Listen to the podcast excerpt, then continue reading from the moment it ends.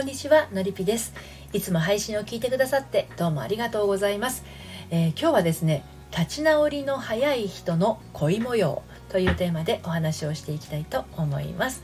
私はこのスタンド FM では聞くセラピーを配信したりコラムやメルマガでは読むセラピーをお届けしたり恋愛や結婚など心のご相談を個別にお受けしたり30代女性の恋と愛と人生を応援しているものです。はい。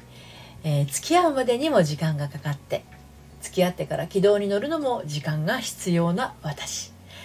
別れることになってもいつまでもグズグズしていて別れてからもずるずる思いを引きずってしまう。なのに私の周りにすごい人がいる。スパッと付き合ってスパッと別れてススッと次の人ができたりする。そういう人あなたの周りにもいらっしゃいますかね？はい、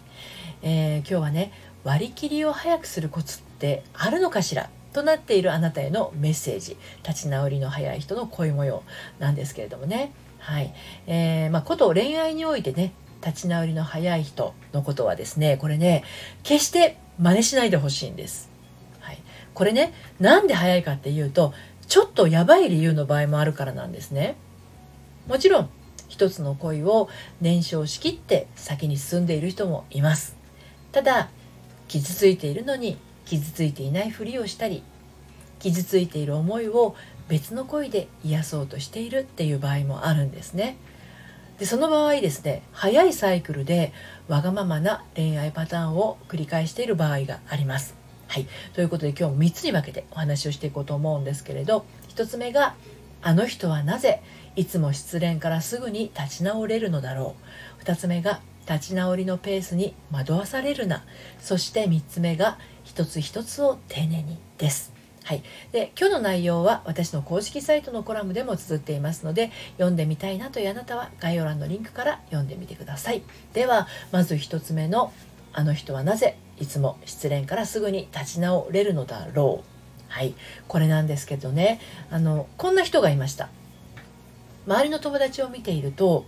いつまでも失恋に打ちひしがれている人もいる反面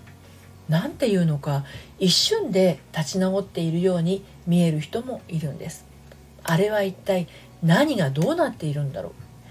私はどちらかというとちょっと引きずりやすいタイプだから羨ましくなる。ねこんな風に言ってた30代の女性がいらっしゃるんですけれどまあね確かに引きずりやすいタイプとサバサバタイプってあると思うんです。あなたはねどちらでしょうかね。で最初にお伝えしてしまうんですけれど失恋してすぐ立ち直りやすい人ってね次の2つなんじゃないかと思うんです。終わったその恋が浅かった。もう一つが終わったその恋をやりきったです。はい。どうですかね。未練や後悔思い残しとかねそういう感情。残っているものがあると、まあ、確かに引きずりやすいです。まあ、っていうか、まあ、確実に引きずってしまうと思うんですね。でももう何も残らないぐらい消化しているとですね引きずるものがないんですよ。あの引きずるものがないほど一つの声に燃焼できるなんてすごいなって思いましたか？うんだけどねそのくらいの意気込みで恋愛できるってねほんと幸せなことだなって私は思うんですよね、うん、やりきった感ですね、はい、で2つ目の立ち直りのペースに惑わされるなにあの入っていこうと思うんですけれど、まあ、そうは言ってもですね人の性格もありますから未練や後悔それから思い残しとかね、まあ、感情の部分を引きずるっていうのがあの悪いことだとは思わないんですよ私。で実際私も20代の恋愛で終わったのに数年引きずった思いっていうのもね実際ありましたしね、うん、ただあなたが自分のことを引きずりやすい人だと自覚していたとしてもですねやっぱりできるだけ早く立ち直りたいと思っているならちょっとね意識すると良いことがあるんです。今日はそれをお伝えしたいと思うんですね。で引きずりやすい人の唯一の弱点があるんですけれどそれは何かというと他人のペースに惑わされやすい、はい、っていうことなんですね。あの早く立ち直りたいっていう気持ちはわかるんですけど早く立ち直らなきゃっていうのはね違うって感じるんですね。誰のために何のために速さが必要なのかっていうことなんですね。別にね速くなくてもいいんですよ。あなたのペースで立ち直ればいいのでね、立ち直りが早ければいいの？いいえそんなことはないんです。もうその人その人でペースは異なるんですよ。確かにやりきった人や思い残しがもうない人っていうのは立ち直りも早いし切り替えもスパッとできると思います。でもそうじゃない人もいる。ね雑な恋愛を重ねてね中身がない恋だからあなたが感じるような別れの苦さや辛さすら感じてないこともあるんですよ。もうとにもかくにも人としない人噛みました。人と比較しないことです。自分のペースで立ち直っていくこと。これすっごく大事なことですね、はい、で最後に一つ一つを丁寧にということについてお話ししたいんですが、まあ、それができるあなただからこそ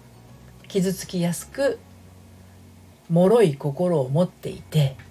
別れたことにも真摯に向き合って自分自身を顧みてるんですね。もしかしたらあなた自身のことを責めてるかもしれません、うん、そうやって終わった恋の破片かけらを集めて手のひらでねつなぎ合わせて悔やんだり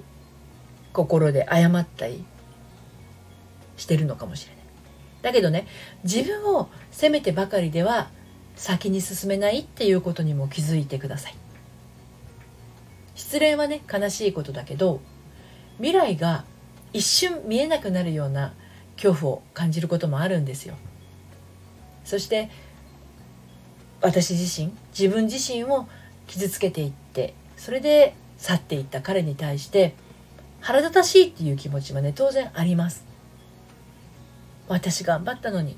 私あなたのことが大好きだったのに。私のこと大切だって言ってくれたのに。裏切りや心変わりに対してぶつけようのない悲しみや怒りが残っていると立ち直りも遅くなります。人って失恋すると悲しみに注目することが多いんですけどもういくら悲しんでも涙流してもね先が見えない時にはあなたのもう現時点の本心は悲しみじゃないところにあるっていうことなんですよね。長らく立ち直れずにいてもういい加減立ち直りたい。早く立ち直りたいとは思わないけど着実に立ち直っていきたい。でもしあなたがそう思っていらしたら失恋の癒し方には順番があります。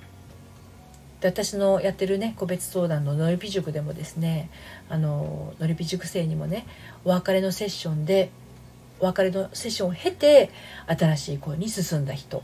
それから別れた彼とその後復活愛を遂げた人。それから人生観が変わった人。っていうあのいろんなケースがあります。まあ、あののりぴ塾生のこの体験談はこの配信の概要欄からね読んでいただくことが可能ですのでご興味ありましたら読んでみてください。